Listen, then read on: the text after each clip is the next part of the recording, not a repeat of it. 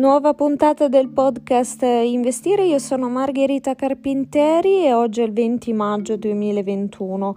La notizia di oggi ovviamente è rimbalzata su tutti i media, è il crollo, perché di crollo si parla del Bitcoin, praticamente dai 64 mila dollari, che è il massimo di, di un mese fa circa del Bitcoin, è arrivato a toccare i 30.000 dollari a Bitcoin, quindi parliamo di un crollo oltre il 50% per la criptovaluta più famosa.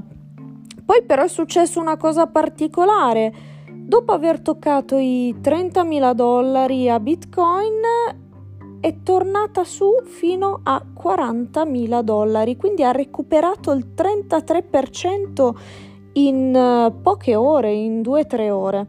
Davvero dei movimenti direi folli per un asset, solo le criptovalute possono avere davvero questi sbalzi. Infatti è andato sotto i 40.000, poi sotto i 35.000, sotto i 30.000, appena sotto i 30.000 su alcuni exchange per poi ritornare a 40.000 dollari. Il mercato ha perso più di 800 miliardi di dollari di capitalizzazione in una settimana. In ogni caso il Bitcoin è stato in buona compagnia perché ci sono stati dei grandi ribassi, dei forti ribassi sul Nasdaq e su tutte le borse, anche quelle europee come il MIB ma anche sugli indici principali, lo Standard Poor's, il Dow Jones. Non è stata una giornata ottima per le borse, possiamo dire.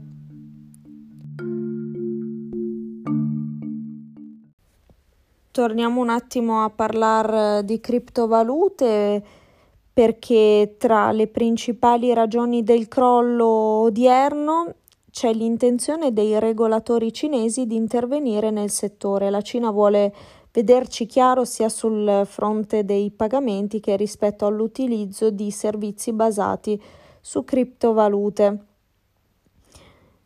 Parliamo di materie prime. C'è stata una frenata nel rally delle commodities, delle materie prime.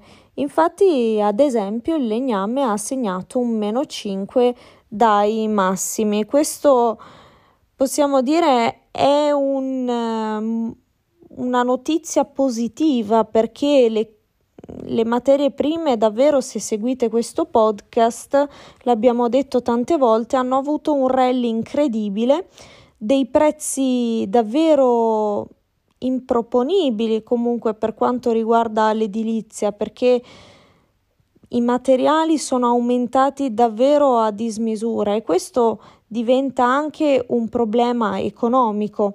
Quindi se dovessero ritracciare è assolutamente una cosa direi buona e salutare.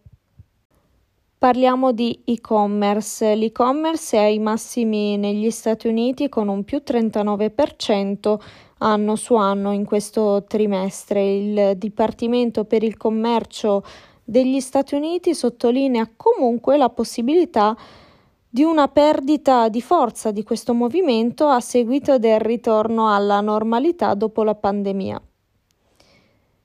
Ci sono delle novità per DoorDash, se è quotato a fine 2020, è un servizio di delivery come Deliveroo, Just Eat e per la prima volta sbarca in Europa, in particolare in Germania.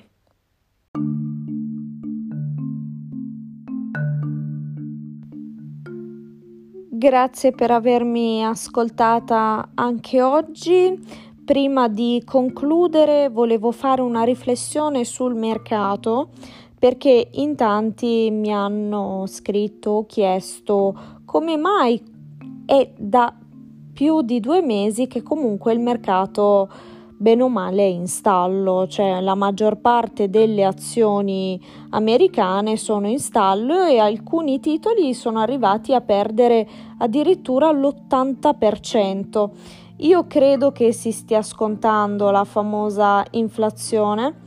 Inoltre ci sono le riaperture, quindi ci sarà un nuovo riassesto dell'economia come è stato per le chiusure l'anno scorso e quindi dovremo scontare probabilmente ancora un po' di queste problematiche e le dovremo scontare sicuramente sul mercato.